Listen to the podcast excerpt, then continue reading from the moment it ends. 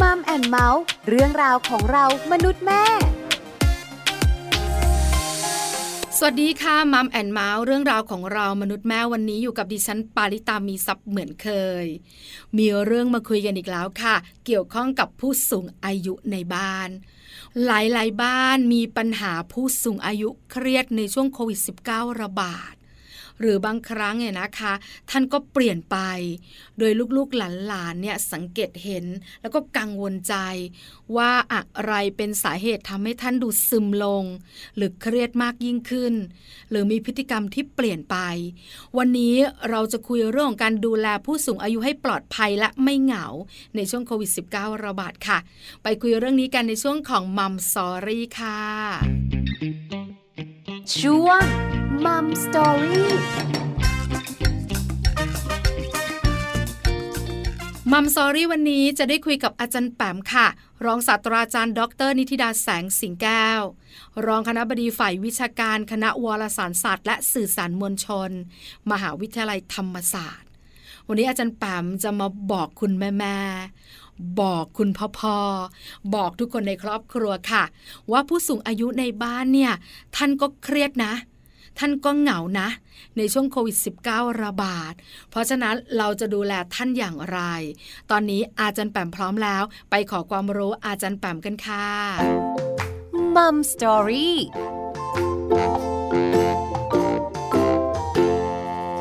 สวัสดีค่ะอาจารย์แปมคะ สวัสดีค่ะน้องปลา สวัสดีคุณผู้ฟังที่รักทุกท่านเลยค่ะ วันนี้มัมแอนเมาส์ได้คุยกับอาจารย์แปมอีกแล้วนะคะ ต้องมีเรื่องดีๆ มาฝากกัน วันนี้แอบทราบมาว่าอาจารย์แปมนะคะ จะโฟกัสไปที่ผู้สูงอายุในบ้าน ใช่ไหมคะ ใช่แล้วค่ะ เราคุยเรื่องเด็กกันมาเยอะเนาะแล้วก็สำหรับช่วงนี้เนี่ยจริง ๆ แล้ว รอบตัวเป็นสิ่งแวดล้อมของเด็กเนี่ยต้องบอกว่านอกจากคุณพ่อคุณแม่แล้วเนี่ยคุณปู่คุณย่าคุณตาคุณยายนะคะ ที่อยู่ในวัยสูงอายุเนี่ยเป็นสิ่งแวดล้อมที่สำคัญมาก ๆเลย บางครั้งเนี่ยเหมือนกับเราโฟกัสที่ตัวเด็กอะแต่ว่าหลาย ๆ ครั้งเราลืมเหมือนกันว่าผู้สูงอายุที่บ้านก็น่าจะได้รับการโฟกัสเช่นเดียวกันนะคะ แล้วก็ในช่วงโควิดนี้ก็มีทั้งเรื่องของความกังวล ความไม่สบายกายไม่สบายใจนะคะ ประกอบกับช่วงวัยเนาะแล้วก็รวมถึงปัญหาสุขภาพต่างๆ ที่อาจจะเจอเจอด้วยนะคะ ในช่วงวัยของท่านนะคะ แล้วก็ยังมาเจอกับความเครียด ความกังวลนะคะ ความรู้สึกอาจจะต้องมีภาระที่มากขึ้นในการเลี้ยงดูหลานด้วยนะคะ ในการเรียนออนไลน์ดังนั้น วันนี้ก็เลยจะชวนมาคุยกันค่ะว่าเราจะดูแลผู้สูงอายุที่บ้านกันแบบไหนอย่างไรดีค่ะ ดีจังเลยค่ะ เพราะว่าผู้สูงอายุเนี่ยนะคะ ช่วงโควิด -19 แบบนี้เนี่ย ท่านเครียดนะ แต่คุณพ่อคุณแม่หลาย ๆ ครอบครัวอาจจะไม่ได้โฟกัสที่ท่านอย่างที่อาจารย์แปมบอก เรามักจะโฟกัสที่ลูก เรียนออนไลน์ไม่รู้เรื่องดื้อจังซนจังอะไรอย่างเงี้ย แต่เราอาจจะไม่ได้มองไปที่ท่านแบบว่าจำเพาะเจาะจง น่าคุยค่ะเรื่องนี้ งั้นอาจารย์แปมขาเราเริ่มกันเลยดีกว่าค่ะว่าจริง ๆ แล้วเนี่ยโควิด -19 ส่งผลอะไรต่อผู้สูงอายุในบ้านบ้างคะค่ะเรื่องของโควิดนี่ต้องบอกว่ากระทบเนาะ ทุกๆกลุ่มคน ทุกๆ ช่วงอายุ ทุกๆ วัย ทุก ๆ อาชีพไปกันแบบทุกหย่อมย่าเลยค่ะน้องปลา ถ้าเทียบกับสมัยต้มยำกุ้งยังจำได้นะตอนนั้นเราอาจจะยังเป็นสาวน้อยนะคะ สดใสร่าเริงอยู่ไม่เหมือนตอนนี้ ตอนนั้นเนี่ยจำได้ว่ากระทบกันหนักนะคะ แล้วก็เรื่องของเศรษฐกิจเนี่ยเป็นหลักเลยนะคะ แต่ว่าในความกระทบนั้นเนี่ย ถ้าเกิดว่าบางกลุ่มเนี่ยอาจจะไม่ได้รู้สึกกระทบนัก นึกออกมาเช่น อย่างคนที่เขาสามารถพึ่งตัวเองได้เป็นเกษตรกรนะคะ หรือว่ามีชีวิตที่พอเพียงเป็นชนชั้นกลางที่รับเงินเดือนปกติเนี่ยอาจจะเรียกว่ากระทบน้อย แต่ว่าที่กระทบมากๆ คือมันเป็นเรื่องของค่างเงินบาท ดังนั้นกลุ่มคนที่เกี่ยวข้องกับธุรกิจนะคะเกี่ยวข้องกับการทำงานเรื่องของหุ้นเรื่องของตลาดเงิน อันนั้นจะกระทบสูงมากเลยนะคะ ก็จะเป็นภาพของความกระทบที่แตกต่างกันเนาะแต่พอมาเป็นตอนนี้โควิดเนี่ยมันไปหมดเลยนะคะ แล้วก็เรียกว่าทุก ช่วงวัยเนี่ยกระทบกันหมดนะคะ เพราะว่าเหมือนกับโลกมันหยุดชะงักนะคะกรณีผู้สูงอายุก็เช่นเดียวกันนะคะ ก็ได้รับผลกระทบค่อนข้างเยอะ ถ้าเรามองในเรื่องของกายภาพ อันนี้คุณผู้ฟังน่าจะพอเห็นภาพอยู่แล้วละ่ะ เวลาที่เราพูดถึงกลุ่มเสี่ยงสำหรับโควิด -19 นี้นะคะ ผู้สูงอายุก็จะเป็นกลุ่มแรกเลยแหละนะคะ ที่น่าเป็นห่วงนะคะ เพราะว่าเรื่องของการติดเชื้อโอกาสที่จะติดเชื้อนะคะ หรือว่าพลังของร่างกายที่จะสู้กับเชื้อโรคเนี่ย มันอาจจะน้อยนะคะ แล้วก็ไม่เพียงพอเมื่อเทียบกับวัยทำงานเนาะเราก็จะเห็นภาพถ้าเกิดเป็นวัยทำงานติดเชื้อโควิดขึ้นมาเนี่ยบางทีร่างกายรักษาหายได้เอง หรือว่าบางคนอาจจะไม่แสดงอาการด้วยซ้ำแต่ถ้าเป็นผู้สูงอายุเนี่ยเราก็ห่วงแล้วก็กังวลทุกวันนี้ที่เราพยายามมอนิเตอร์กันอยู่สำหรับตัวเลขของผู้เสียชีวิตเนี่ยต้องบอกว่า ส่วนใหญ่ก็คือมาจากผู้สูงอายุนี่แหละนะคะ ดังนั้นเนี่ยในเรื่องของกายภาพ เรื่องของสุขภาพจึงเป็นเรื่องสำคัญมาก อาจจะย้ำกันสักนิดนึงค่ะน้องปลาว่า ในมุมที่เรามีผู้สูงอายุที่บ้านนะคะ เราควรจะต้องทำตัวอย่างไรคะน้องปลาแหมอาจารย์แปมขาคำถามนี้นะคะ เป็นคำถามที่บรรดาแม่ๆอยากรู้เหมือนกัน เพราะว่าเราก็เครียด ไหนจะเรื่องงานไหนจะเรื่องลูกเราก็อาจจะส่งความเครียดเนี่ยนะคะ ไปถึงคุณปู่คุณย่าคุณตาคุณยายเหมือนกันนะคะ เพราะว่าอยู่บ้านกันเยอะขึ้นเจอกันบ่อยขึ้น แล้วเราต้องทำอย่างไรล่ะคะ ที่จะอยู่กับท่านอย่างมีความสุขหรือดูแลท่านได้เต็มที่แบบนี้ค่ะอาจารย์แปม ถ้าอย่างนั้นเราแยกออกเป็นสองเคสดีไหมคะน้องปลาคุณผู้ฟังคือเคสแรกเนี่ยในกรณีที่สมมติว่าครอบครัวอยู่เมืองใหญ่อยู่กรุงเทพแล้วก็ผู้สูงอายุเนี่ยอยู่ต่างจังหวัด ถ้าเป็นลักษณะแบบนี้หลายบ้านเนี่ยต้องใช้วิธีคือเพิ่มการสื่อสารแบบออนไลน์บ้าง ใช้โทรศัพท์บ้างในการที่จะเชื่อมต่อ เพราะว่าก็รู้สึกกังวลเนาะถ้าเกิดว่าเรากลับไปเยี่ยมท่านที่ต่างจังหวัดก็เดี๋ยวจะ มีการแพร่เชื้อ ซึ่งเราก็เห็นข่าวเห็นอะไรหลาย ๆ ระลอกที่ผ่านมาว่ากลายเป็นว่าผู้สูงอายุติดเชื้อ เพราะว่าลูกหลานนี่แหละนะคะ ที่ไปเยี่ยมที่บ้านอันนั้นก็คงจะต้องเป็นการระวัง แล้วก็ดูแลเรื่องของความเหงาเนาะไม่ให้ท่านรู้สึกว่าท่าน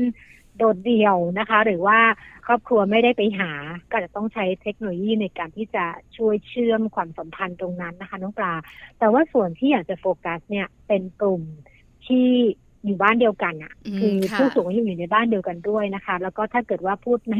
บริบทของการเลี้ยงลูกเลี้ยงหลานออนไลน์เนี่ย เราจะเห็นว่าผู้สูงอายุเข้ามามีบทบาทสูงมากนะคะ อย่างใกล้ๆตัวเนี่ย บางทีผู้ปกครองที่คอยดูแลนะคะ เรื่องการบ้านเรื่องของกิจกรรมประจำวันเนี่ยหลาย ๆ บ้านเนี่ยเป็นผู้สูงอายุคือเป็นคุณปู่ เป็นคุณย่าบ้าง เป็นคุณยายบ้างนะคะ ซึ่งก็เข้าใจได้เพราะว่าในภาวะที่คุณพ่อคุณแม่ต้อง ทำงานเนาะคือไม่ว่าจะเป็นการ work from home หรือว่าบางบริษัทก็ยังต้องเข้าออฟฟิศกันอยู่เนี่ย ก็จะต้องมีผู้สูงอายุนะคะ ที่คอยดูแลนะคะ ดังนั้นเนี่ยต้องรับเลยนะว่าความเครียดท่านต้องมากขึ้นแน่ๆน้องปลานะคะ เพราะว่าเรื่อง กิจกรรมในบ้านด้วยนะคะ แล้วก็ไหนจะเป็นเรื่องกินเรื่องอยู่เรื่องสุขภาพแล้วยังมีเรื่องที่จะต้องมาคอยดูหลานนะคะ ในการออนไลน์เรื่องกินอีกนะคะ มันหลายเรื่องไปหมดนะคะ ดังนั้นเนี่ยตรงนี้เป็นสิ่งสำคัญมากๆที่เราจะต้องดูแลค่ะ ก็อาจจะแบ่งเป็นเรื่องของอาหารการกินเนาะที่เราคอยช่วยกันดูค่ะ แล้วก็บางที แหมหลานชอบอะอะไรมันมันทอดทอดอะนี่หรอนะแต่ว่าถ้าเกิดเราเตรียมแบบนั้น แล้วกลายเป็นผู้สูงอายุท่านต้องรับประทานแบบนั้นด้วยเนี่ย อันนี้ก็จะไม่ดีละ เพราะว่าเราก็ทราบกันว่าผู้สูงอายุเนี่ยถ้าให้ดีเนาะควรจะทานอะไรที่มันเป็นเรื่องของโปรตีน แล้วก็เน้นลดหวานลดมันลดเค็มค่ะน้องปลา อันนี้เป็นเรื่องของอาหารก่อน สำคัญนะคะอาจารย์แบมขาเพราะว่าผู้สูงอายุหลายๆท่านเนี่ยนะคะ มีโรคประจำตัวเยอะนะ บางทีโอ้โหเบาหวานความดันหัวใจตับไตมาครบเลยนะคะอาหารการกินเนี่ยนะคะ ท่านก็ต้องระวัง แต่บางครั้งเนี่ยเราอาจจะเตรียมให้เจ้าตัวน้อย เราผู้สูงอายุท่านก็รับประทานด้วยโอ้ส่งผลต่อสุขภาพ อันนี้ต้องระวังเลยนะคะ คุณพ่อคุณแม่หลายท่านเนี่ยเออลืมเรื่องนี้ไปดีนะเนี่ยอาจารย์แปมเตือน อันนี้เป็นข้อแรกเลยค่ะ ต่อมาค่ะอาจารย์แปมขาค่ะอีกข้อหนึ่งเนี่ยพอเรื่องของการกินแล้วเนี่ยที่อยากจะชวนก็น่าจะเป็นอออกกำลังกายนะคะ เพราะว่าเรื่องของการออกกำลังกายสำคัญมากจริงๆสำหรับชุกช่วงวัยนะคะ แล้วก็ยิ่งพอเริ่มสูงอายุเนี่ย จริงๆเราไม่ต้องเริ่มสูงอายุเนี่ยเราจะรู้สึกว่าร่างกายเราล้านะคะ คือมันจะเมื่อยเมื่อยนะเดี๋ยวก็กรอบกรัดเคล็ดขัดยอกนะคะ แล้วพอเป็นแบบนั้นปั๊บเนี่ยกลายเป็นว่าแทนที่จะลุกขึ้นไปออกกำลังกายเนี่ย เราเลือก ที่จะนั่งนิ่งๆ คืออยู่ในบ้านนะคะ แล้วก็เดินกันบางทีเดินกันอยู่ไม่กี่ก้าวในแต่ละวันนะคะ ตรงนี้เนี่ยทำอย่างไรที่เราจะจัดสภาพแวดล้อมนะคะ หรือว่ามีการกระตุ้นให้ท่านได้มีการออกกำลังกาย ตอนนี้ยังไปไหนไม่ได้ก็อาจจะใช้วิธีการแกว่งแขน นะคะค่ะหรือว่าเดินไปเดินมาในบ้าน หรือว่างานบ้านแบบเบาๆเนี่ย ช่วยได้เยอะเรียกเหงื่อได้นะคะ กวาดลานบ้านนะคะ เช็ดนู่นเช็ดนี่เช็ดครัวแบบไม่ต้องก้มเงยเยอะนะ เพราะว่าถ้าเกิดก้มเงยเยอะเดี๋ยวเวียนศีรษะนะคะ ล้มกันอีกเดี๋ยวความดันจะก็ขึ้นค่ะอาต้จาองรย์แปมค่ะใช่ใช่ก็อาจจะต้องเลือกวิธีการออกกำลังกายอาจจะเป็นเรื่องของการทำงานบ้าน หรือว่าการเพิ่มการเดินการแกว่งแขนหรือว่ามีอุปกรณ์อะไรที่จะช่วยให้ท่านได้ยกนะคะ หรือว่าได้หยิบจับ แต่อันหนึงที่ต้องเตือนกันเนาะเพราะว่าแบบนี้เนี่ยเห็นกันค่อนข้างเยอะคือผู้สูงอายุที่มีเด็กน้อยในบ้าน โดยเฉพาะอย่างยิ่งเด็กที่กำลังวัยซนและเป็นวัยที่กำลังแรงเริ่มเยอะอืมค่ะต้องการนึกภาพออกนะ บางทีเนี่ยอยู่ในบ้านนี่แหละในสนามหรืออะไรก็แล้วแต่แล้วเล่นกัน แต่ปรากฏว่าเด็กเนี่ยแรงเยอะ แล้วพอเจอผู้สูงอายุปั๊บบางทีวิ่งโผล่เข้าหาคุณย่าอ๋อคุณย่าล้ม นะคะ ตรงนี้เนี่ยบางทีเนี่ยมันเป็นจุดที่เราอาจจะมองข้ามไงคือเรามองว่าการออกกำลังกายดีเนาะเราไปออกด้วยกันย่าหลานนะคะ หรือปู่หลานอะไรก็แล้วแต่ แต่ปรากฏว่าลืมคิดถึงเรื่องของแรง ลืมคิดถึงเรื่องของอุบัติเหตุนะคะ โดยเฉพาะค่ะอย่างยิ่งที่ห่วงมากคือเรื่องการล้มนะตรงนี้สำหรับกลุ่มผู้สูงอายุค่ะน้องปลาสองข้อหลักๆนะคะ คือเรื่องของอาหารการกินแล้วก็เรื่องการออกกำลังกาย อันนี้เป็นสุขภาพกายนะคะ อาจารย์แปมที่เราค่ะต้องดูแลท่านเนี่ยนะคะ จริง ๆ แล้วเนี่ยโควิด -19 ไม่ได้โจมตีแค่ร่างกายโจมตีหัวจิตหัวใจผู้สูงอายุด้วยค่ะอาจารย์แปมค่ะ เพราะฉะนั้นเนี่ย ต้องขอคำแนะนำเรื่องของการดูแลใจผู้สูงอายุกันบ้างแล้วล่ะค่ะ โอ้เรื่องใจนี่สำคัญจริง ๆ ค่ะ แล้วเราก็คุยกันหลายครั้งเนอะเรื่องของการดูแลจิตใจนะคะ ในช่วงของโควิดเนาะมันมีการคาดการณ์ด้วยนะน้องปลาพูดถึงเรื่องของการซึมเศร้า หรืออาการเครียดวิตกกังวลต่างๆ ส่วนหนึ่งเนี่ยคือกังวลจากโรคแน่นอน อีกส่วนหนึ่งบางคนที่ติดเชื้อก็อาจจะเครียดไปแล้วอะคือในแง่ของไม่สามารถที่จะใช้ชีวิตได้เป็นปกตินะคะ หรือว่าไม่สามารถทำงานได้ อันนี้ก็เป็นอีกกลุ่มหนึ่ง ส่วนในกลุ่มหนึ่งเนี่ยที่มีการคาดการณ์นะคะ แล้วก็จริงๆแล้วเป็นเทรนด์ของโลกเลยก็ว่าได้ คือความรู้สึกที่เขาโดดเดี่ยวเดียวดายอะคือการที่อยู่บ้าน แล้วมันไม่ได้มีสังคม มันไม่ได้ไปไหน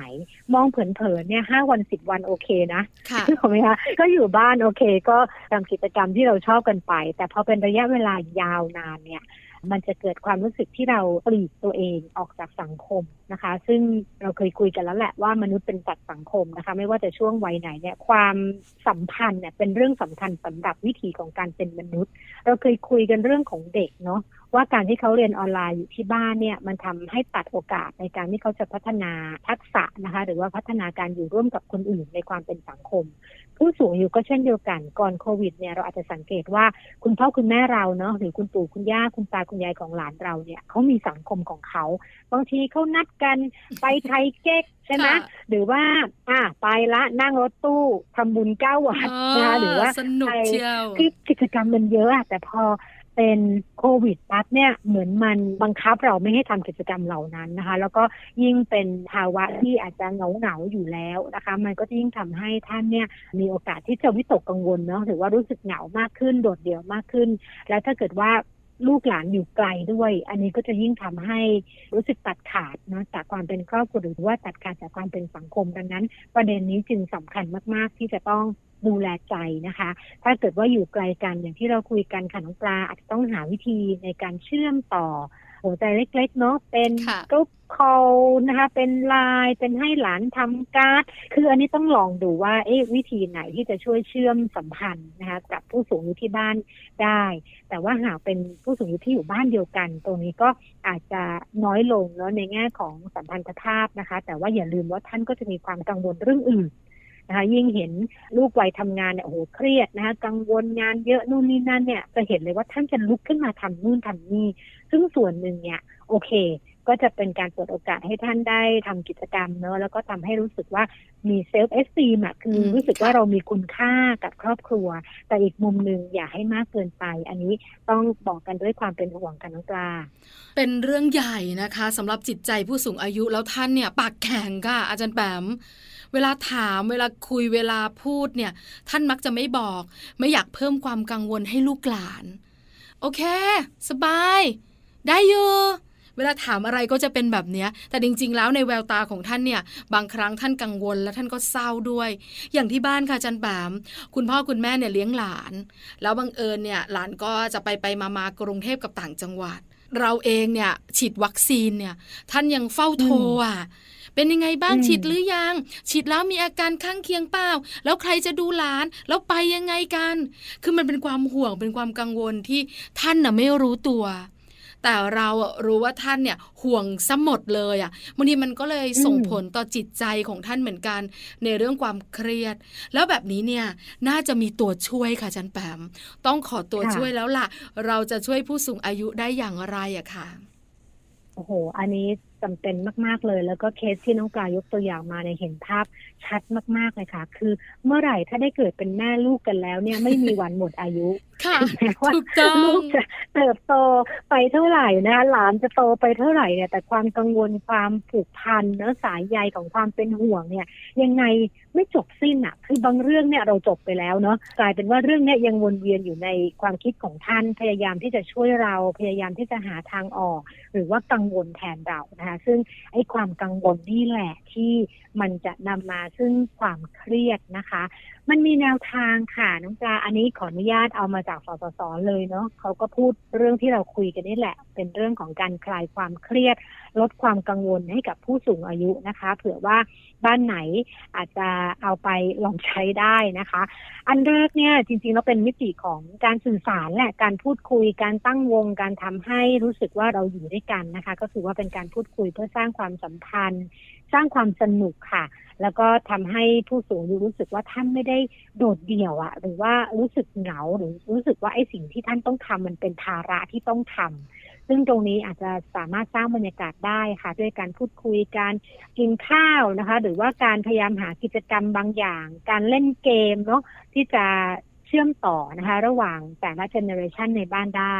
อีกข้อหนึ่งเนี่ย อันนี้เนี่ยหลาย ๆ บ้านใช้วิธีนี้แล้วเวิร์คค่ะน้องปลาค่ะคือ การทำอาหารอืมซึ่งเหมือนกับว่าเวลามันเยอะเนาะแล้วก็ผู้สูงอายุเนี่ยบางทีเนี่ยชอบมากเลยยิ่งเป็นคุณย่าคุณยายก็ชอบเข้าครัวค่ะนะคะก็อาจจะเปิดโอกาสนะคะคือทำครัวให้สะอาดทำครัวให้ครบนะคะ หรือว่าลองซื้ออุปกรณ์ใหม่ ๆนะคะ มาลองใช้กันนะคะ ก็เพิ่มความภาคภูมิใจ แล้วก็เพิ่มการใช้เวลาว่างร่วมกันที่มากขึ้น พยายามรังสรรค์เมนูอาหารที่มันจะเกิดการช่วยเหลือเกื้อกูลกันได้ในครอบครัวตรงนี้ก็จะทำให้เกิดการคลายความเครียดได้นะคะ แล้วก็ข้อสุดท้ายค่ะ เราแตะกันไปบ้างแล้ว คือ ชวนท่านทำกิจกรรมที่ทำให้ ท่านรู้สึกว่าท่านภาคภูมิใจในตัวเองได้อะอืมเช่นบางทีค่ะน้องปลาเป็นนะ ยุคนี้ซ่อมเสื้อผ้าคือกระดุมขาด ลายกางเกงรุ่ยเนี่ยบางทีเราเลือกไม่ใส่นะถูกไหมเพราะว่าเราไม่มีเวลาที่จะซ่อมมัน หรือว่าจะออกไปตามร้านไปซ่อมเนี่ยก็กลัวอีกเสี่ยงโควิดนะคะบางทีเนี่ยผู้สูงอายุท่านชอบมากเลยนะ กับการที่อะมาต้อมกระดุมนะคะ หรือว่าเนาหรือว่าสอยชายกางเกงหรือทำอะไรประมาณแบบเนี้ยซึ่งจะทำให้เกิดความภาคภูมิใจมาก แล้วก็เมื่อไหร่นะ เราเอากางเกงตัวนั้นกลับมาใส่เนี่ยโอ้โหอันนี้บิวเลยความรู้สึกว่าเอ้ย ท่านเป็นส่วนหนึ่งเนาะที่ทำให้งานต่างๆ เนี่ยมันคอมพลีทหรือมันสำเร็จ แล้วก็สามารถที่จะช่วยแก้ปัญหาของลูกของหลานได้ ตรงนี้ก็อาจจะเป็นอีกข้อหนึ่งค่ะ แล้วก็ลองเอาไปประยุกต์ใช้เนาะกิจกรรมหลายๆอย่าง ยิ่งถ้าเกิดเป็นเด็กเล็กเนี่ยการบ้านออนไลน์เนี่ยปลูกต้นไม้เกี่ยวกับงานบ้านเนี่ยนะคะ ลองให้ท่านได้เข้ามามีส่วนร่วมเนี่ยก็จะเป็นการสร้าง ความรู้สึกฮึกเหิมนะคะเกิดความค่ะรู้สึกภาคภูมิใจในตัวเองว่าได้ช่วยครอบครัวค่ะ ความรู้สึกข้อสุดท้ายเนี่ยสำคัญมากเลยนะคะอาจารย์แปมคือบ้านปลาครบ มีทั้งครอบครัวพ่อแม่ลูก แล้วก็มีคุณตาคุณยายด้วย อยู่ด้วยกันบ้างในบางครั้ง แล้วบางครั้งก็ห่างกันบ้าง แต่รู้สึกได้หนึ่งอย่างเลยคือลูกของเราเนี่ยเป็นตัวเชื่อมที่ดี ที่ท่านเนี่ยรู้สึกว่าตัวเองสำคัญนะคือเวลาเราจะเล่นอะไรกันเนี่ย ส่วนใหญ่ผู้สูงอายุในบ้านค่ะจันแปมคุณผู้ฟัง ก็มักจะให้ลูกของเราอะเล่นกับพ่อแม่ ถ้าพ่อแม่อยู่อะเล่นพ่อแม่ไป แต่เมื่อไหร่ก็ตามแต่ที่หลาน ไม่เอาอะยายไม่เอาอะตา มาเล่นด้วยกันถ้ายายกับตาไม่เล่นหนูก็ไม่เล่น โอ้ยิ้มกว้างมาก คือเมื่อไหร่ก็ตามแต่ที่คนที่ท่านรักเนี่ยเห็นความสำคัญของท่าน ถึงจะแบบวิ่งเก็บลูกบอลเหนื่อยปวดหลังก็เถอะ แต่ท่านก็จะแบบว่าเต็มใจในการเล่นมาก แล้วก็บอกอะพักพักพักพักเดี๋ยวตานั่งพักก่อน เดี๋ยวเล่นต่อ คือมันมีกำลังกายกำลังใจอัตโนมัติเลยอะปลาก็เลยมองว่าเรื่องเนี้ยสำคัญใช่ไหมคะจันแปมขาค่ะเห็นด้วยเลยค่ะน้องปลา เพราะว่ามันเหมือนกับเป็นน้ำหล่อเลี้ยงเนาะคือมันทำให้อยู่ดีเหมือนดอกไม้มันบานได้อะอืมแล้วไม่ใช่ใครที่ไหนละเป็นกำลังใจจากเจ้าหลานตัวเล็ก ๆ เนี่ยน้องปลาค่ะเคยมีประสบการณ์ไหมอะ คุณย่าคุณยายทำอะไรสักอย่างหนึ่งอะ แล้วหลานบอกว่าอร่อยอะโอ้คือร้อยวันพันปีเนี่ยเราไม่เคยได้กินอะค่ะ แต่พอหลานบอกว่าอร่อยปั๊บเนาะนานๆทำทีเนี่ย เดี๋ยวมาละเมนูนี้คือเราก็จะได้ผลพลอยได้ไปด้วย คือหลานนี่เป็นโอ้โหน้ำทิพย์ชโลมใจจริงๆอย่างที่น้องปลาว่าค่ะ ใช่สำคัญมากๆเลยนะคะ เรื่องอาหารการกินเนี่ยเมื่อไหร่ก็ตามแต่ไม่ว่าจะเป็นเจ้าตัวน้อย หรือเราเองเนี่ยนะคะ บอกว่าโอ้โหผัดกระเพราวันนี้แม่อร่อยจังเลยอะ สามวันติดใช่ไหมคะจันแปมกินผัดกะเพราอยู่นั่นแหละ แล้วสามีก็จะกระซิบบอกว่า วันหลังไม่ต้องชมดังก็ได้ น่าจะเป็นกะเพราอยู่แล้วอะไรอย่างเงี้ยคือมันก็เป็นความสุขของแหมท่าน เออ จริงค่ะ อันนี้เห็นด้วยอย่างยิ่งเลยนะคะกดไลค์สามทีเลย แล้วบางบ้านเป็นอย่างนี้ไหม ให้ลูกเงาะก็จะอยู่เป็นเงาะแบบนั้น แต่พอค่ะเป็นหลานเนี่ยมีควานโอ้คือแซวแซวแซวผู้สูงอายุที่ฟังอยู่นะคะ แต่ว่านั่นแหละคือมันเป็นความชื่นใจนะ คือยิ่งค่ะพอเราเห็นแบบนั้นเนี่ยโอ้โห ไอ้เงาะควานถ้วยนั้นเนี่ยแหมท่านทำกลั่นออกมาจากหัวใจนะแล้วถ้าเกิดว่าหลานกินหมดนี่อื้อหือมันนอนหลับฝันดีนะน้องปลาจริงเห็นด้วยนะคะที่บ้านเหมือนกันอาจันป่ามังคุดอย่างเงี้ยก็วางไว้อย่างนั้นแหละ จะกินก็กินอืมเมื่อไหร่ก็ตามแต่ที่หลานบอกว่ายาย กินมังคุดมั่งสิโอ้โห ทุก อย่างเลยอะแทบจะแบบว่าถ้าเคี้ยวให้ได้นะ ผู้สูงอายุท่านทำอะบางทีเราก็แซวอะแม่ให้หลานทำบ้างก็ได้อะไรอย่างเงี้ยไม่ไม่ไม่ไม่เออ เดี๋ยวมันเลอะเทอะเอออะไรอย่างเงี้ยแต่ยิ้มไปด้วยใช่ทำไปด้วย อันเนี้ยสำคัญหลายคนอาจจะมองว่าเล็กๆ น้อยๆ แต่จริง ๆ แล้วมันยิ่งใหญ่สำหรับหัวใจของท่านมากๆ คุณปู่คุณย่าคุณตาคุณยายอะนะคะ เพราะฉะนั้นกิจกรรมต่างๆที่ทำให้ท่านรู้สึกสำคัญ หรือกิจกรรมอะไรก็ตามแต่ที่ท่านมีส่วนร่วมเนี่ยสำคัญมาก อาจารย์แปมเคยเจอไหมคะหนึ่งเรื่องต้องแลกเปลี่ยน เวลาจะไปไหน ถ้าไม่ใช่โควิด -19 ระบาดมากนักเนี่ยนะคะ เราก็พอออกจากบ้านกันได้เนอะเวลาจะไปไหนกันเนี่ย ท่านก็มักจะเอาตัวเองออกไป โดยที่เรายังไม่ได้บอกอะไรเลยนะ ไปกันเถอือะมแม่ไม่ไหวพ่อเดินไม่ได้ละไกลๆไม่ไหว คือท่านพยายามดึงตัวเองออกไป อยากให้เราไปเฉพาะครอบครัว แต่เราหรือว่าลูกของเราหรือสามีของเราก็จะบอกว่า ถ้าพ่อกับแม่ไม่ไปก็ไม่ไปเรามันไม่สนุก อยากให้ไปด้วยอืมวัดนี้เนี่ยไม่เคยไปเลยนะ ไม่เดินไกลไม่เดินไกล แล้วหลานก็ไปยายนะตานะ อะไรอย่างเงี้ยค่ะอาจันแปมเชื่อมาแต่งตัวไม่ถึง 15 นาที นั่งยิ้มไปในรถ แล้วท่านก็มีความสุขนะ แต่จริงๆอะท่านคิดเองว่าท่านน่ะเป็นภาระ อันเนี้ยอยากอืมฝากอืมจังเลยสำหรับคุณผู้ฟังหลาย ๆ ท่านที่ดูแลผู้สูงอายุหรือมีผู้สูงอายุในบ้านเนี่ย เวลาท่านปฏิเสธบอกเลยนะ แปลว่าท่านอยากไป ท่านโอเค แต่ท่านกังวลว่าท่านจะเป็นภาระของครอบครัวเราเป็นส่วนเกิน ความรู้สึกเนี้ยต้องระวังมาก ๆ เลยค่ะอาจารย์แปมอันนี้เห็นด้วยนะคะ แล้วก็รวมถึงถ้าเกิดว่า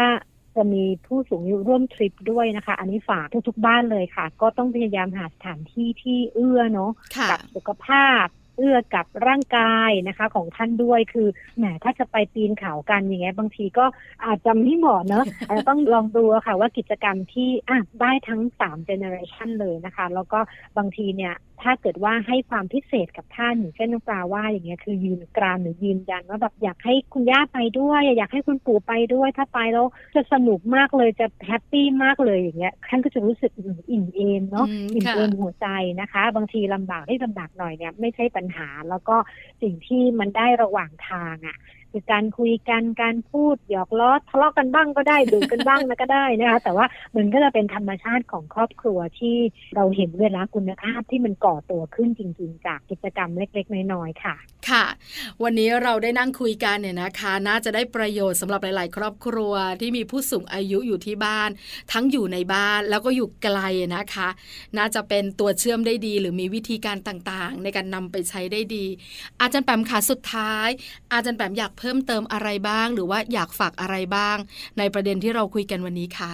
ค่ะอยากจะฝากประเด็นที่ให้ดูแลจิตใจของผู้สูงอายุนะคะ แล้วก็เราคุยกันมาพอสมควร ข้อสุดท้ายจริงๆที่อยากฝากไว้นะคะ อยากให้ฝึกลูกฝึกหลานในการพูดคำว่าขอบคุณ นะคะโดยเฉค่ะพาะอย่างยิ่งเรื่องเล็กๆน้อยๆที่คุณย่าคุณยาย คุณปู่คุณตาทำให้ ซึ่งบางครั้งเป็นกิจวัตรประจำวันนะคะเช่นท่านตื่นมาท่านเตรียมโจ๊กให้นึกออกไหมแต่ว่ามันกลายเป็นรูทีนจนกระทั่งเราคิดว่าตรงนี้เป็นหน้าที่ของท่าน จริง ๆ ไม่ใช่ จริง ๆ ไม่ใช่หน้าที่ของท่านเลยนะคะ ท่านตั้งใจทำเพื่อให้ลูกให้หลานนะคะ แล้วก็ด้วยความยินดียิ่งต้องตื่นเช้าต้องเมื่อยขาอยู่ในครัวนะคะ ดังนั้นเนี่ยสิ่งที่จะตอบแทนท่านได้ในโมเมนต์แต่ละโมเมนต์ก็คือเรื่องของการขอบคุณ คือเรียกว่าชื่นชมและขอบคุณในสิ่งที่ท่านทำนะกระทั่งเป็นสิ่งเล็กๆก็ตาม เชื่อว่าตรงนี้น่าจะเป็นน้ำหล่อเลี้ยงชูใจนะคะ ให้กับผู้สูงอายุทุกคนได้ค่ะ วันนี้มัมแอนเมาส์ขอบพระคุณอาจารย์แป๋มมาก ๆนะคะสำหรับความรู้และคำแนะนำดีๆ ในวันนี้ ขอบพระคุณค่ะขอบคุณค่ะ สวัสดีค่ะ สวัสดีค่ะมัมสตอรี่ พระคุณอาจารย์ป๋มค่ะ รองศาสตราจารย์ ดร นิติดาแสงสิงแก้ว รองคณะบดีฝ่ายวิชาการคณะวารสารศาสตร์ และสื่อสารมวลชน มหาวิทยาลัยธรรมศาสตร์ วันนี้อาจารย์แป๋มมาบอกแม่ๆในมัมแอนเมาส์แล้วก็บอกทุกคนในครอบครัวค่ะ ว่าผู้สูงอายุท่านก็เครียดท่านก็เหงาในช่วงโควิด -19 ระบาดนะ และจะดูแลท่านได้อย่างไร นี่คือทั้งหมดของมัมแอนเมาส์เรื่องราวของเรามนุษย์แม่วันนี้ เจอกันใหม่ครั้งหน้าพร้อมเรื่องราวดีๆ ปาลิตามีซัพ์สวัสดีค่ะมัมแอนเมาส์เรื่องราวของเรามนุษย์แม่